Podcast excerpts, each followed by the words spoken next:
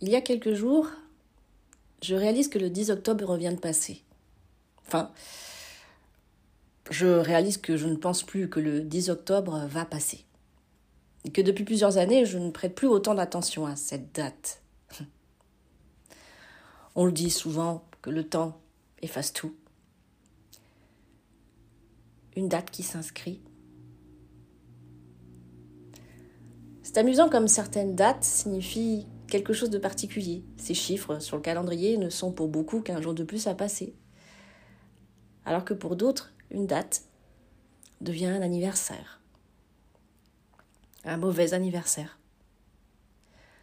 Comme un couteau resté enfoncé dans le cerveau.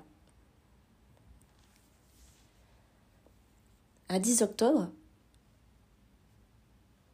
j'ai avorté.